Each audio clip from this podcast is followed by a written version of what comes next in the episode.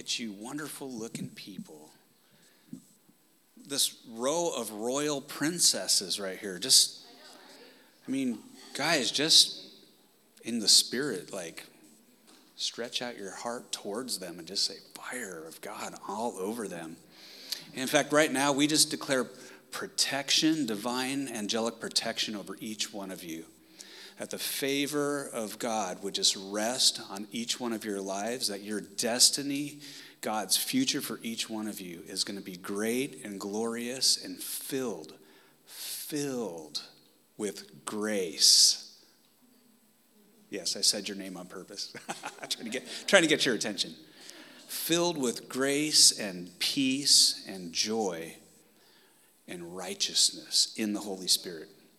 We're going to talk about that a little bit today later on righteousness, peace, and joy in the Holy Spirit. We have a few people that are, are uh, out today.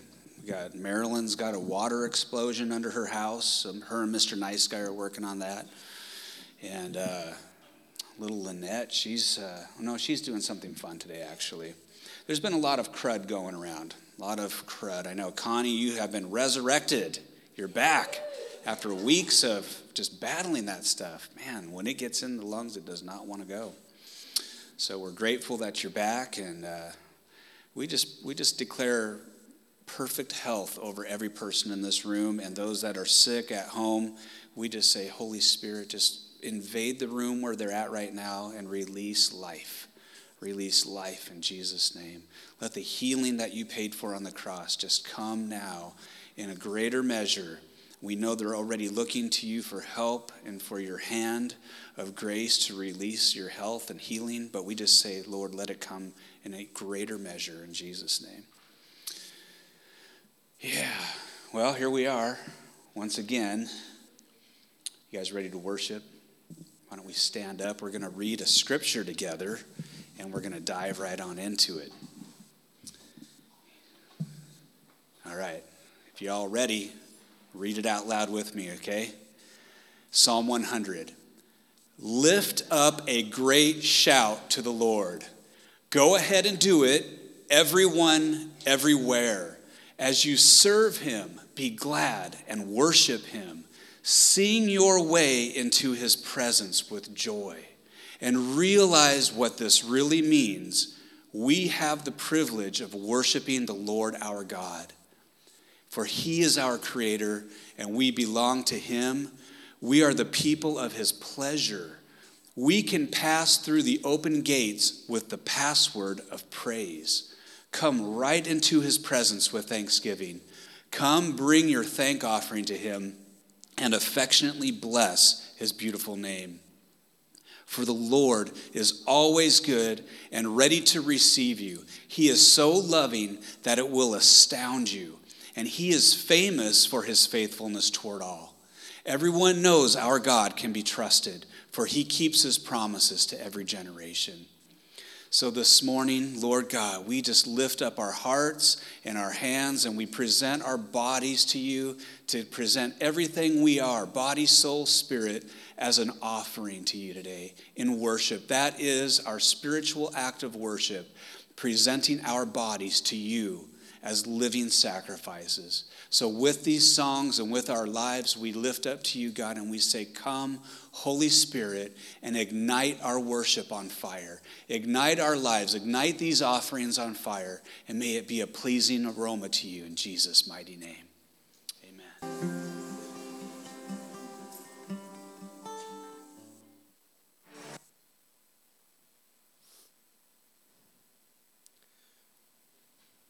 Jesus, we're just struck by your grace and mercy towards our lives. Undeserved, unwarranted. We don't have the right words to say, we don't have the right actions to do, but to just be grateful, to just be thankful. For your movement toward us. Thank you, Jesus. We align ourselves to a, a posture of gratefulness.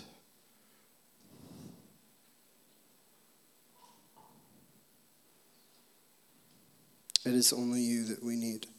It is only you that we want. And from that place, we can truly say, You deserve it all. You deserve everything.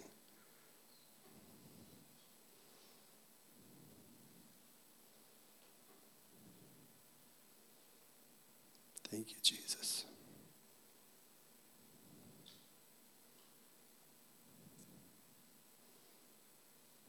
If there's anyone with a word or testimony of God's faithfulness through this past week or the past month, go ahead and come up and you can share.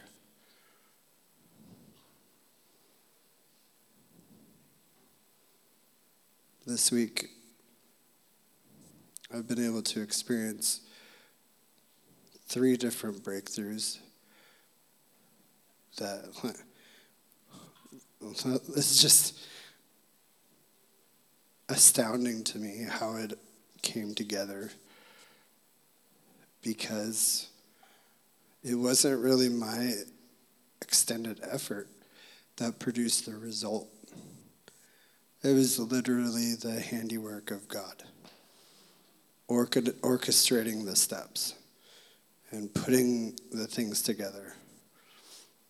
The one was the first one. Um, I've been working behind the scenes um, to get a replenishment on some prescriptions that are helping me, um, helping my lungs stay stable. Um, and my, my doctors at the University of Washington believe that they're what's helping um, the stabilization process. And uh, um, it, when I tried to refill them from Walgreens um, two months ago, um, they said that it was $800 for a 30 day supply. And I was kind of uh, baffled and like, what am I going to do? And, uh, and then my next quote was from Cost Plus, uh, which was $160 for a 30 day supply, which was better than 800 but still $200 every month is a problem. Um, and so I presented it to University of Washington and I said, is there an advocacy group that I can speak with uh, since this is a problem? Um, and I also spoke to NIRA and, um, and a few other sources. And finally, um, I was pointed in the direction of a Novartis Foundation, which is headquartered in Arizona and um, began an application process that um, basically provides a, a, a, replenishment or a fulfilling of prescriptions. Um, and you have to have certain stipulations to qualify. And uh, when I received their documentation, there was a stanza in there that said, I wouldn't qualify. So I thought we were dead, dead in the water. Um, fast forward, that was that was about a month ago when we received that portion. And so I just kept pressing in and just kept emailing, keeping the communication lines open. And uh, Novartis Foundation contacted me um, and opened up some hope because they're like, we want you to proceed with the application, even though that stanza clearly said that I wouldn't qualify. Um, and so I turned everything in. And then on Friday this past week, I received news that they want to coordinate a, a, a delivery. Um, which is huge. Um, so that's a breakthrough. And then some of the things I've been working on uh, to try to remain productive for our family um, that I could potentially do from home um, is a, a, web development course. And um, I, I, did a first sort of trial run for that in July and was failing badly. Uh, it was just way too much information all at one time. Um, and so I took a step back for a month, kind of repositioned myself, and this progress, the second time around, has turned out to be much more successful. Um, the instructors have been amazing, and um, uh, ju- just like almost everything has been set up in a in like a superior way to the first go around. Um, and so like some of the assessments have turned out to be much better results. Some of the projects have been, uh, even though they've been stretching me and challenging me at every phase, still I've been able to submit things that are um, things that I can be proud of and uh, things that meet the requirements. So these are just a few breakthrough examples of like major things that are f- finally like falling into place that I can really be grateful. And there are like a dozen things I could tell you that like need to be reworked and need to be refactored. While these things are going well, like these dozen things are problems. so I don't like share this to be to like minimize the issues and like only highlight the good, but um, it's just an example of breakthroughs and sort of the unwarranted favor that God gives us, that we can praise Him and we can praise Him in the midst of it, even if we don't see the result yet. And for me, that's been a huge journey. Um, uh, the, I mean, the times that I've broken down and cried, just like listening to songs or just like here, like just at the worship times, just letting it sink into my heart. Like I don't have I don't have the right words, so like just let my heart cry, so to speak. Um, uh, it has been a journey, and it has not been easy. Um, and some of these steps are definitely not overnight changes. They're like month long progressions. Um, and so um, when you stay at it and when you keep seeking and you and you and your posture can remain nimble, I feel like that's where God can do His work. So um, that's that's what I have to share. So if anybody else has something they want to add or something they want to share, please feel free.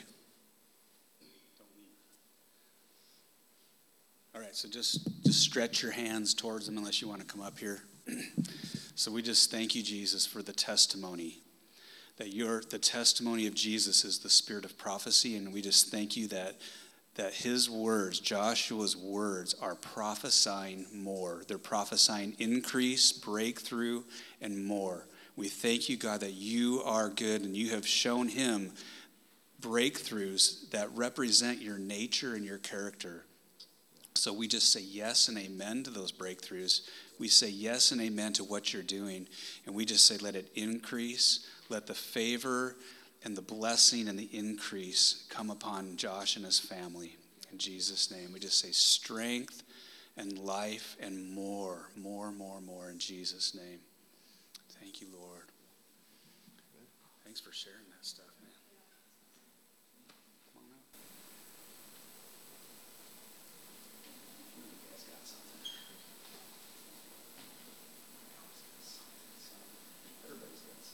stuff.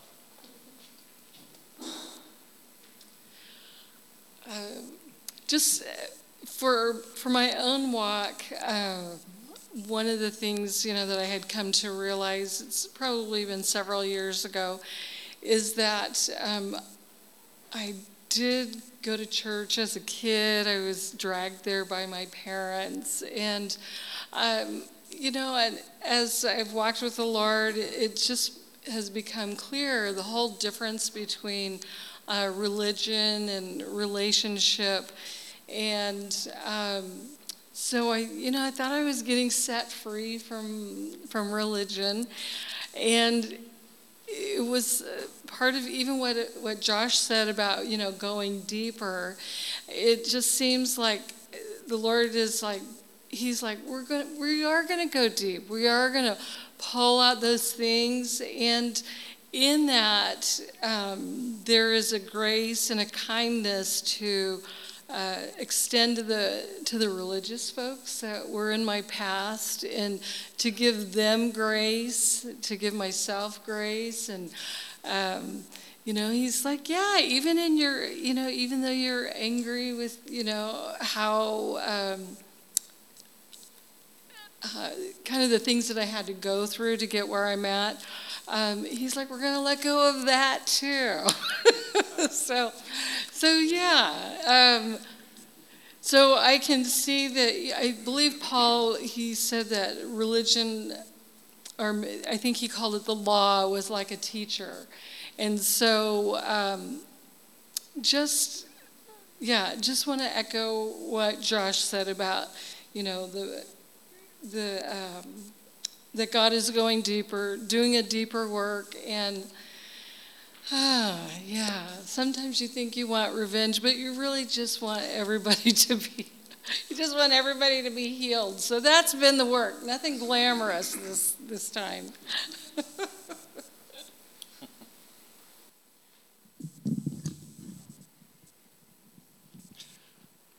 I got to be nice to her. Some of you know I broke my toe last week. I threw a roundhouse kick at Sharon, and unfortunately, she's pretty skilled in mixed martial arts uh, fighting, so she took me down pretty quick, broke my toe. No, not really. Sounds good, but the story is way more boring than that. Anyway, you know, having a broken toe, it's like, I guess it's like any illness. You know, you start thinking about it, and pretty soon you start accepting it. It's like, you know, I, I don't want to accept this, you know. Yeah, there's sickness out there. I broke my toe, and yeah, it hurt. There were some words said. Um, but you know, when God created the world, it says He spoke, you know, and God said, and God said, and God said when Jesus battled the devil when he was in the wilderness, you know, he didn't give him a right to the face and a knee into the midsection and a spinning back fist and took him down. No, he, he spoke the word. You know, it is written, it is written, it is written. You know, when he told the uh, disciples, he says, I give you my authority. And you know, the disciples were unreligious enough to believe it. So, what did they do? They went for it. They went out, they healed the sick, they opened blind eyes, you know, they healed lepers. When they came back, they said, even the demons are subject to us. But what did the Pharisees do? They just kind of picked it apart. You know, they reasoned it away. Who is this guy? He doesn't even wash his hands before he eats. You know, so basically, you know, yeah, my toe hurt, but then it's like, you know, in the natural, it does hurt. But you know what? I stand in the authority of Jesus right now. So do you guys. If Jesus walked in here right now and said, I give you my authority right now, would you look at it like the disciples and go for it? Or would you look at it like the Pharisees and pick it apart? and just accept what's happening. You know, sometimes I'm a Pharisee, sometimes I'm a disciple. Sometimes we got to kick ourselves out of that religious spirit. You know, start speaking. You know, if you're sick, if your body's sick, if a loved one's sick, start speaking the word. You know, the New Agers have kind of made meditation a bad word, but start meditating on how you want to see the outcome. I want to see the outcome of my toe to where I can run and it doesn't hurt. I can kick a ball and it doesn't hurt. That's the outcome. I picture it in my mind, then I speak the word of Jesus. I am healed, healthy, and whole. My body is restored. By his stripes, I was healed. Don't accept what's coming down, you know, if it's financial or whatever. Start speaking. Jesus has given us his authority. So kick yourself out of that religious spirit. Don't reason it away. You know, if it be the will of God, it'll happen. If it's not, it's not going to happen. We know what the will of God is. He wants us healed, healthy, whole, and prosperous.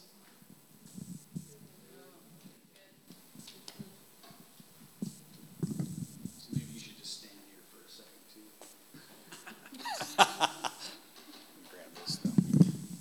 And whoever else wants to come lay a hand on this, this man of God, man of the Word.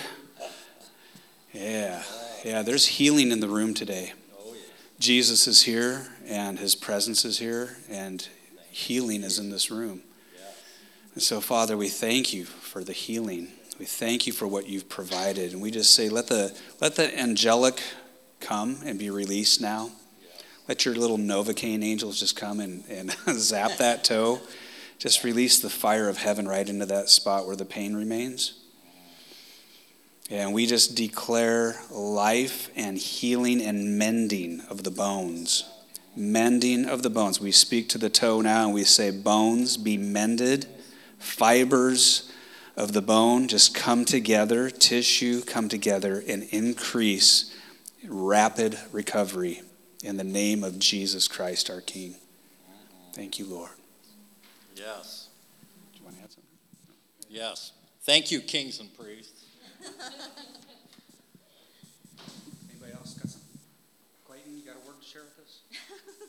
Testimony? Testimony that your battery hasn't been stolen out of your car in Tacoma yet? Into, Com- into Compton? Anybody?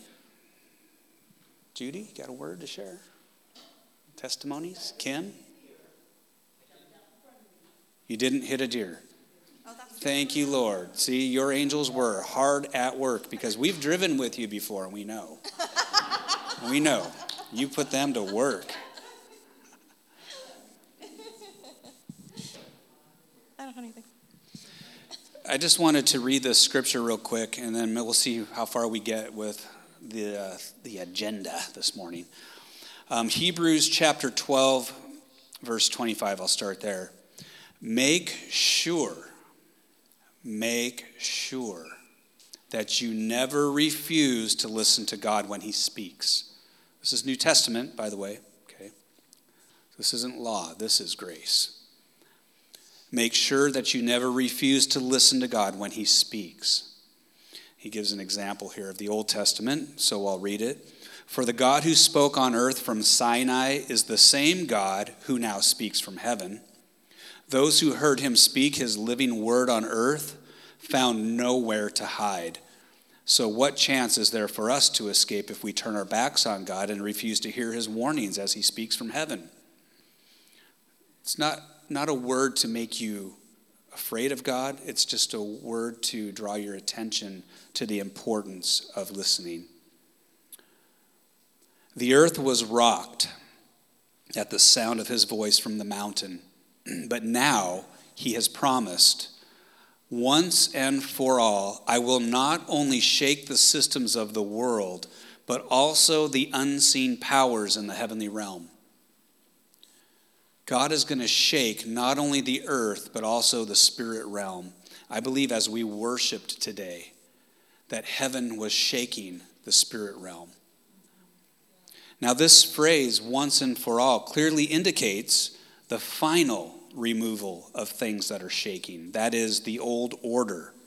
So only what is unshakable will remain. Since we, kings and priests, royal priesthood in this room, since we are receiving our rights to an unshakable kingdom. I'm going to read the notes on that. It says, since we are receiving our rights to an unshakable kingdom. That word rights is the Greek word paralambano. Boy, I didn't butcher that either. That was okay. Paralambano. And it's often used in classical Greek literature for heirs who have the rights of succession to a throne. Heirs who have the right to succession to a throne, rights to succession. We are truly a royal priesthood. The old order of the Old Testament priesthood is no longer in existence. The Word of God tells us in the New Testament that we are not only a priesthood, we are a kingly priesthood. We are a royal priesthood because we are seated with Christ Jesus, the King of Kings and the Lord of Lords, right now in the heavenly realm. We're dual citizenship at this very moment here on earth, but we're also seated with him in heavenly places. So we are in Christ and we are royalty. You are royalty, princesses. You are. In, in God's agenda, in God's economy, you are royalty. You are regal. You have an invisible crown on your head right now. He has marked you with his royalty. So, since we are receiving our rights to an unshakable kingdom, we should be extremely thankful and offer God the purest worship that delights his heart as we lay down our lives in absolute surrender, filled with awe. For our God is a holy, devouring. Most of you have learned this. Our God is an all consuming fire. I had to look at the notes on that because there's a little note button. The Aramaic, it says, can actually be translated consuming light. Our God is an all consuming fire, He's a consuming light. In Him is light. There is no darkness in our God. So, anyway, that was just an appetizer. Got something?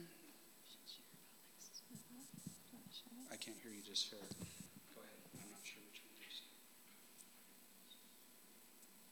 Let's hang on to that. Yeah, let's hang on to that. We'll get to that. I'm going to stand on this side. Because if I look towards you, the light's bright over there. Worship was awesome today, guys. I just for for canned church worship, I just love how the Holy Spirit is so faithful to the kingdom people, the sons and daughters of heaven. He always shows up. He always comes. He's faithful. We don't have to have live musicians. It'd be nice someday to have live musicians. I'm just I'm giving you a hard time by looking at you. We have worship leaders in the room, you know. You are your own worship leader, by the way. I just want to clarify that. Since you are a, a royal priesthood, that means you have been anointed to lead worship. Lead yourself into worship. The day that you said yes to Jesus, you were ordained as a minister of God. You are now in the ministry. I am a pastor disguised as a mailman. Not right now, but tomorrow morning I will be. Whatever you do, you are a minister of the gospel packaged in that profession as a teacher or whatever it is that you do. As a sample lady at Costco, she is disguised as a sample lady at Costco. She is a minister of the gospel. You, each one of you in this room, are pipelines for the kingdom of heaven to flow through. You have direct access to the Father by the Holy Spirit who lives inside of you, and you have a river of life flooding out of your innermost being.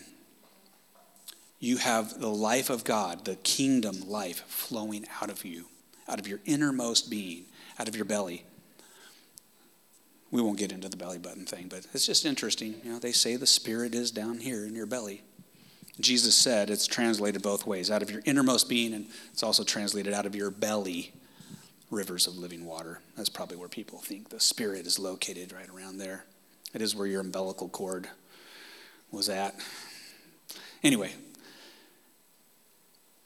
I really felt yesterday, I told Tammy, I'm just going to worship and uh, soak in the worship set, and then I'm going to just ask God to download. Give me some downloads for today. I felt like he gave me a download, and I, I felt like the theme that he was bursting into my heart was a difficult one for me to actually feel like, like I can present because I know everybody in this room, and I know that not everyone in this room is always walking in joyful circumstances. And I could look at every person in this room and say, yeah, there's not one person in this room that has been excused from unjoyful situations. We've all been in those situations. We may be in one now. But I felt like the theme of joy is what he wanted us to talk about. I feel like joy is so important to him that he has a way to help us see what joy really is and where it comes from in a way to where it's not something that makes us go away feeling hopeless and empty or rejected because we're not currently at this moment maybe experiencing it, but rather he wants to shift our understanding. Did you guys know that the Apostle Paul, when he wrote the different letters in the New Testament, about two thirds of everything he wrote has to do with the renewing of your mind. Renewing of your mind. Everything that we are currently experiencing on the inside. Now, I'm talking about our emotions, the, the, our inner world that swirls around, oftentimes influenced by those around us or the circumstances around us. But really, what controls the thermostat on the inside is the, the thermostat switch, which is between your ears. So if we allow someone to mess with our toggle, with our switch, with our dial, if you allow your neighbor or your circumstances or the enemy, it could come from all kinds of sources, but if you allow anyone else other than you and Jesus to change the temperature gauge inside of your thermostat, then you're allowing something from the outside to influence your insides. So, Paul was really passionate in, in the Word of God. And I didn't create a list of scriptures as examples, but you guys know be transformed by re- the renewing of your mind. Set your minds on things above. Put off the old, put on the new. Consider, reckon, declare things dead. For your life, your true life is now hidden in Christ. You know, there's, it's, it's all a shifting of thinking. And so, if we're not experiencing joy, it's most likely because we don't really understand or we've forgotten maybe where our joy comes from. So let's let's look at a couple things. Slide number 5. Whoa, what happened to it? Slide number five. I'll just read it from there. Get this thing open back up. There we go. Slide number five. This is a quote from Steve Backlund. We will get to some scripture, but these are some good quotes. Our future depends on our belief systems.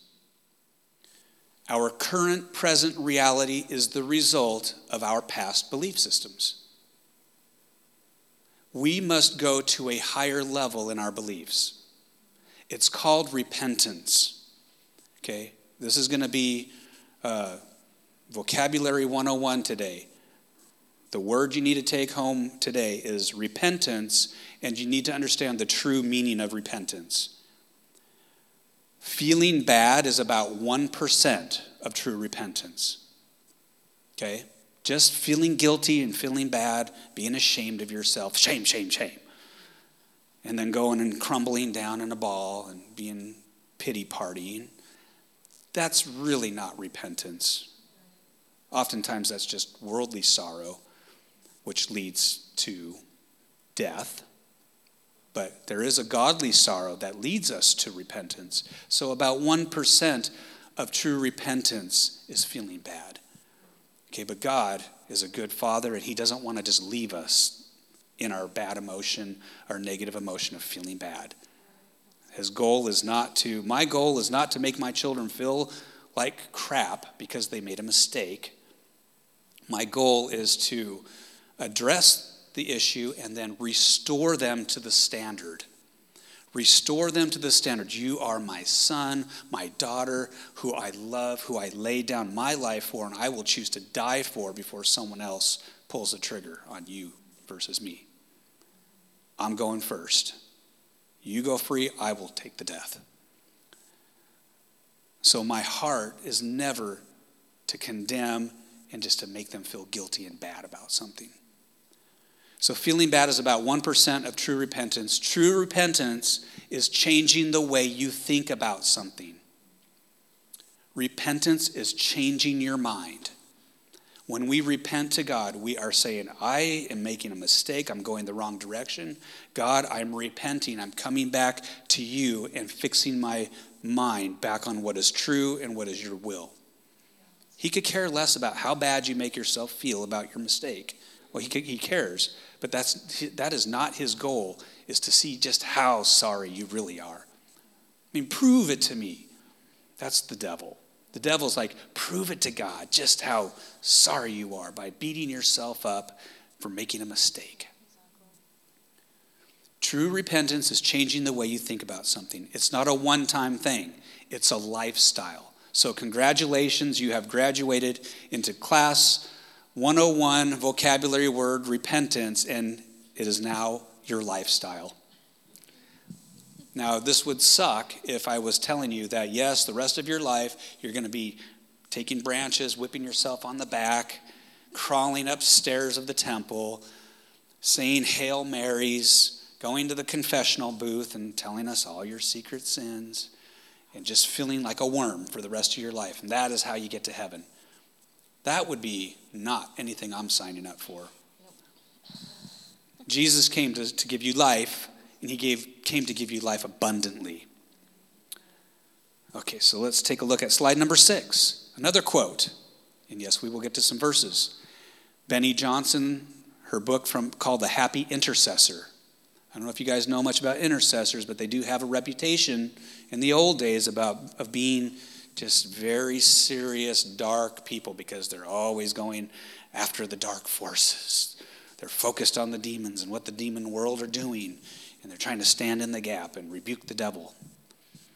But she wrote this book called The Happy Intercessor because God called her to be an intercessor, and she didn't want to be an intercessor like that.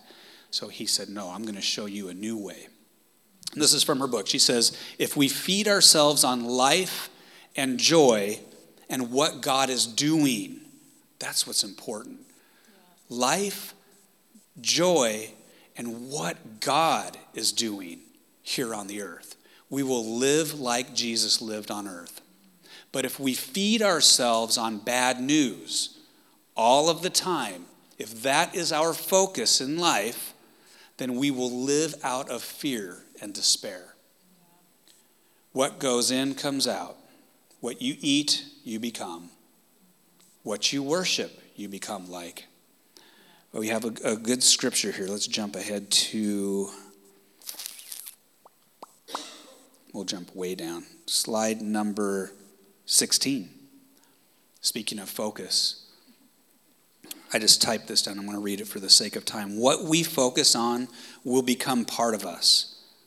If you focus on your past failure, your sin habits, other people's mistakes, which is, in a sense, you're putting yourself in God's judgment seat on them. So if you're focusing on their mistakes, you're making yourself judge. Just want to get that clear. If your focus is on worldly desires and things and possessions, Ferrari. I'm just kidding. It's okay to want nice things. But if that is all we obsess on, fear of a negative future, those things will shape what we believe and what we focus on will shape who we are and how we present ourselves. People will see it on your life. You know when, when your children have done something wrong, they have that look. They're just like trying to avoid you. We're probably the same way as adults. We just try to hide. When we're not walking in the light, we don't want to go around people in the light because the light's bright. it makes us feel like we're exposed. So, anyway, oh, scripture. 2 Corinthians chapter 3 verse 18. We can all draw close to him, Jesus, with the veil removed from our faces. And with no veil, we all become like mirrors who brightly reflect the glory of the Lord Jesus. We are being transfigured into his very image as we move from one brighter level of glory to another. And this glorious transfiguration comes from the Lord, who is the Spirit. God has one pursuit in your individual life that is to transform you and take you from glory to glory to glory to become more like Jesus. Not long hair and a beard and sandals, but to be a mirror image representing his heart and ultimately representing the heart of the Father, because that is what Jesus did. He said, If you've seen me, you've seen the Father. If you want to know what God is like, we look at Jesus. If you want to know his character and his will and his heart for people, look at the life of Jesus. Jesus is perfect theology. So now we're going to back up. We're going to look at slide number seven. Romans chapter 14. I have two different versions. I don't want to overuse the Passion Translation because sometimes it's a bit too wordy. If you were here last week, you remember I had you all stand for Romans chapter 8 in the Passion Translation, like 25 slides, and we all read it out loud together. I read it, something like that. You guys asked for it. I was offering to do the English Standard Version, which was about 13 slides. It would have been really fast, but oh no. You're passionate for the Word of God. So it's your fault, not mine. So Romans 14, 17 says, in the English Standard Version, which is a word for word translation, if you need a good word for word Bible translation, the English Standard Version is very word for word. There's not a lot of extra thought added into it. So, for the kingdom of God is in the Holy Spirit. Oh, I just skipped out the whole middle part. But I just want to read that again. For the kingdom of God is in the Holy Spirit. Yeah. Now, I'm not removing that part of the word forever. I'm just want to make a, a point. If you take the meat of that out and you just look at the framework, the kingdom of God is in the Holy Spirit. We need the Holy Spirit. We need to cry out individually for more of Him. We need to ask Him to fill us and fill us and fill us. Holy Spirit, transform my mind. Holy Spirit, open my eyes to see spiritual realities. Holy Spirit, come and open my ears so that I can hear the voice of God. Come and permeate me with power, that dunamis power, that dynamite power that is that is that is uh, held, holding hands with authority to release the things of heaven into the earth. Holy Spirit, burn inside of me and out of me everything that is not pleasing to you. Have your way.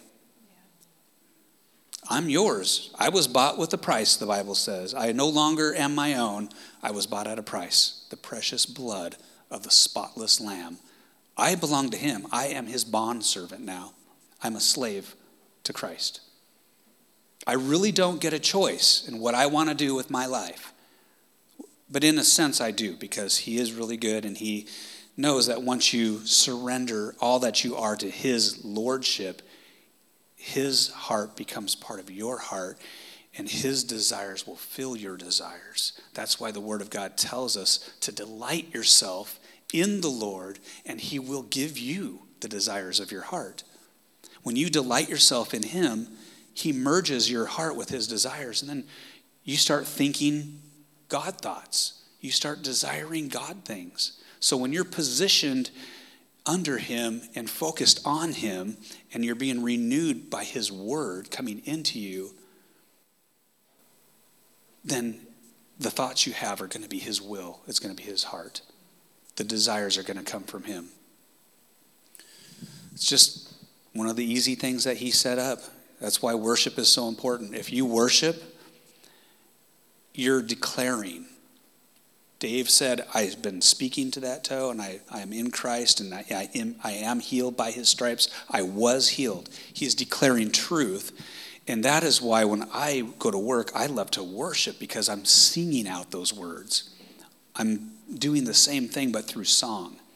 It's a way that God gave me a desire to express that function in just by singing. I like to worship, I like to sing.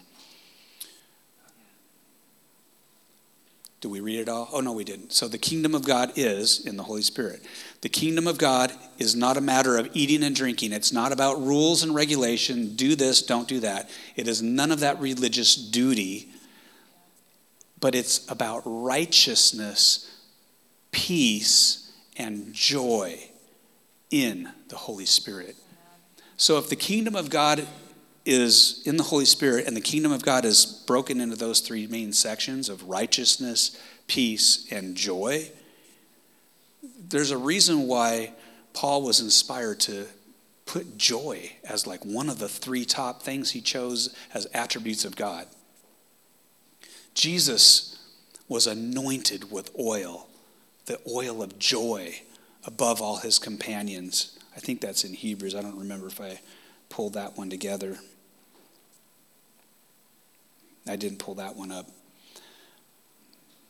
Let's see, for the sake of time, we're going to snip out a whole bunch of stuff here.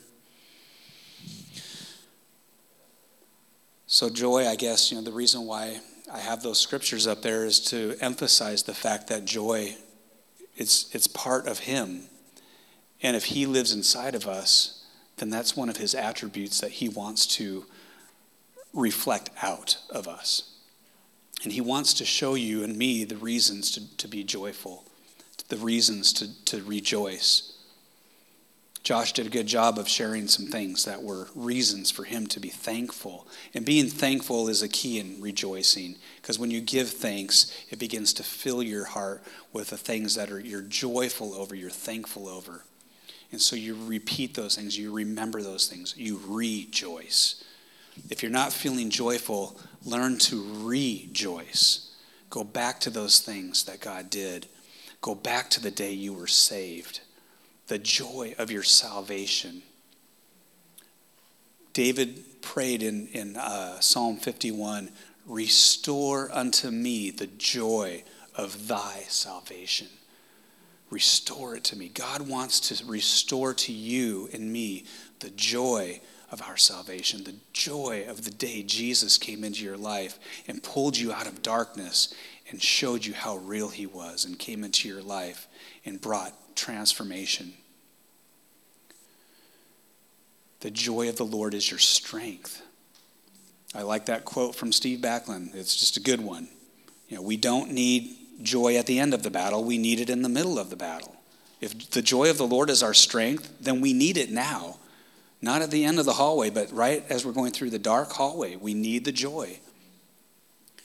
Joy is not about emotion only, it's about what we're believing, it's about what we're setting our, our focus on. Let's look at, um, goodness.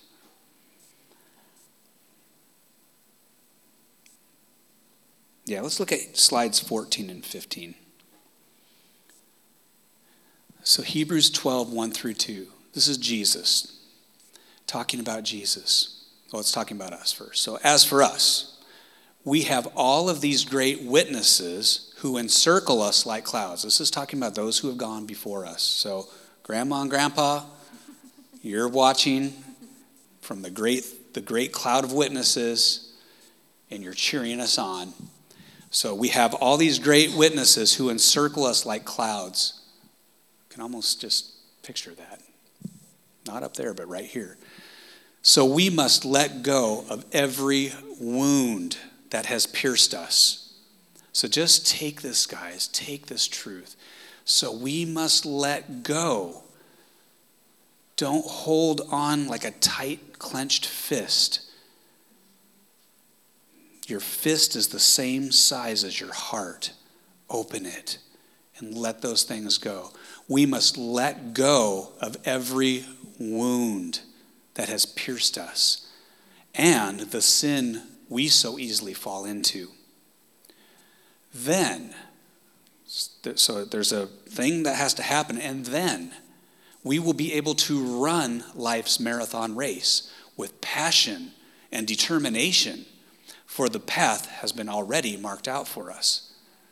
So it's important to God that we break off all the stuff that holds us down like hooks, like fish hooks and fish lines that just ensnare us and keep us from running with God.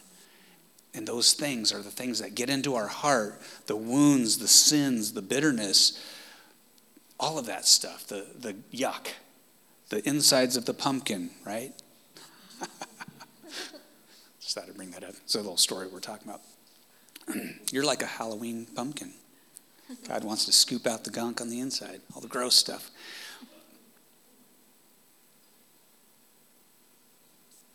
Yes, it's important. God wants to just cut those lines. But He gives us the choice. We get to choose to forgive. We get to choose to let go of the wounds. We get to choose to put aside the filthy rag of whatever idol we're trying to hold on to, whatever sin that we think we need to keep in our lives. He's like, just let it go. This can't go with you where I want to take you. Where I want to take you, that stuff has to drop off. so I'll let you just stand there and hold on to it, but you're going to be really unhappy. You're not going to walk in my joy because you're not running with me how I've designed you to run. In order to grab on to what God has for us, we first have to let go what we're holding on to. Thank you. You're welcome. Yes. See, I knew there was something about the fist, and yes, got to let go of the one thing and grab on. Yes, just like the when they monkeys reach through the hole and grab something and they can't pull their hand out. Got to let go of it to get out. So, the next part of this verse, that was verse one. we look away from the natural realm. See, a lot of people think Paul wrote Hebrews, but we don't really know for sure who the author is, but it just sounds like him because he always talks this kind of stuff about putting aside the focus on the flesh and focusing on the spirit. We look away from the natural realm and we fasten our gaze onto Jesus, who birthed faith within us and who leads us forward into faith's perfection. Fix our eyes on Jesus. His example is this because his heart was focused on the joy of knowing that you would be his. His heart was focused on the joy of knowing that you would be his. He is all, excuse me, you are all he is after. He wants you. You are like the treasure that he just can't stop looking for. And once he has you, he just can't wait to pull you out and hold you in his hand and just stare at you.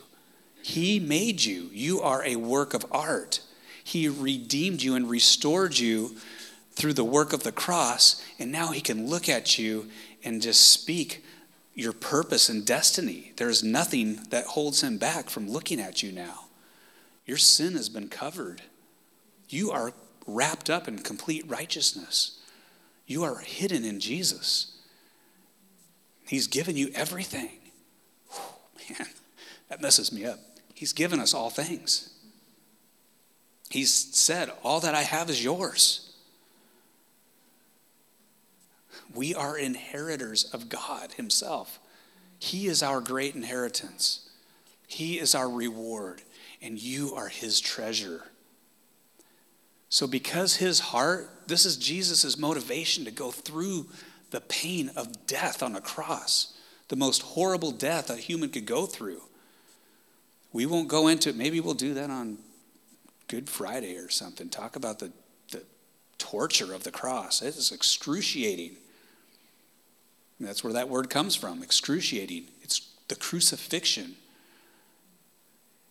It was a horrible death, and he knew that there was going to be pain and suffering, not only in the cross itself, but in carrying the, the whole weight of the sin of all humanity in his body on the cross to pay the price for our sin, to take our sin and unrighteousness from us, bear it in himself while on the tree, while on the cross. And in exchange, through his burial, death, and resurrection, he would give you and me what we didn't deserve his righteousness, his holiness.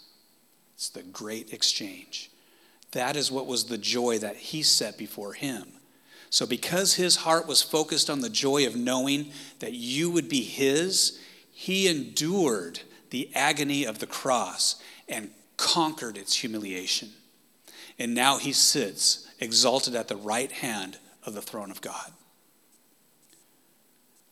See, there is a joy to set before your eyes. But it requires the letting go of things. It requires the changing, the repentance, the things that we're thinking about and dwelling on. He, it's part of who he is. And that part of him, that hope and that joy, is it's not an emotion. It is partly uh, uh, it is partly released from your body of you, who you are through emotion. It does express itself through emotion, but joy is a person. Joy is Jesus. Holy Spirit is joy. He is righteousness, peace, and joy in the Holy Spirit. So, whatever you need, peace, righteousness, joy, all of it, it comes from Him. And in order for us to receive it, we have to grab hold of it by faith and trust Him for it. And then we need to allow Him to speak to us, to help us to take the truth and to allow that truth to change the way we think so that we can actually receive spiritual truth, spiritual reality with our spirit and not just our natural mind. Why don't you guys stand up? Let's stand up. What was that quote that I saw? I took a screenshot of it. It was another Bill Johnson. I like Bill Johnson, he's a pretty cool guy. Joy is peace out loud. Peace is quiet joy. Jesus is the Prince of Peace. Sometimes, if you just want to keep your joy quiet, joy doesn't have to look like happy, clappy, jumping up and down, laughing. I mean, it can. It may manifest that way. You might get hit with holy laughter one day and be laying on the floor, belly laughing. I didn't know it would ever happen to me like it did when Teresa was at our house. I got hit. As she's talking, I was just like, oh my gosh, I'm going to start cracking up. And I couldn't stop. And it wasn't because I thought of a funny thought and then I couldn't stop thinking about it. No, it's what she was talking about was stirring up something inside of me.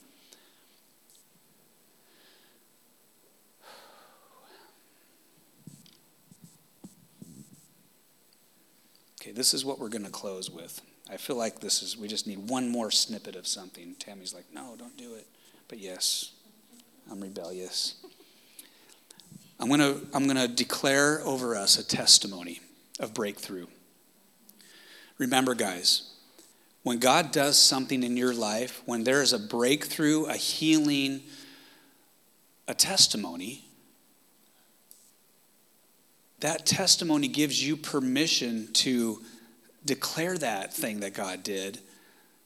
And then in the declaration of what he has done, it prophesies, it, it speaks about the nature and the character of God and that he will do it again. If he healed me of something, then he can heal you of something. If he loved me while I was walking in darkness, he surely loves you or whoever out there is walking in darkness. So that means I got to change my perspective. Partly. That's not where I was going with that, but you know, I need to not get so tweaked about people's darkness. I need to remember that I was once there too, but he pursued me with his love. And now we get to represent him. We are his mirrors, the reflectors, as we focus on his face. So here's a testimony of breakthrough in joy and hope. So you can close your eyes or just try to listen carefully. I want to think like God. I want to think like God. Being the person He's created me to be becomes simple when I let go of performance and a focus on unreachable standards and instead begin to let Him transform my mind and dispel the lies that have masqueraded as truth for so long. We need to be brave enough to hear the truth about ourselves, His truth. And His truth is wonderfully hopeful. His truth about you is wonderfully hopeful. It goes beyond our wildest imaginations. Life is much more intensely beautiful than we ever thought possible. Dare to think like God. Dare to think like God. He has made us powerful people who never have to be dictated by our circumstances.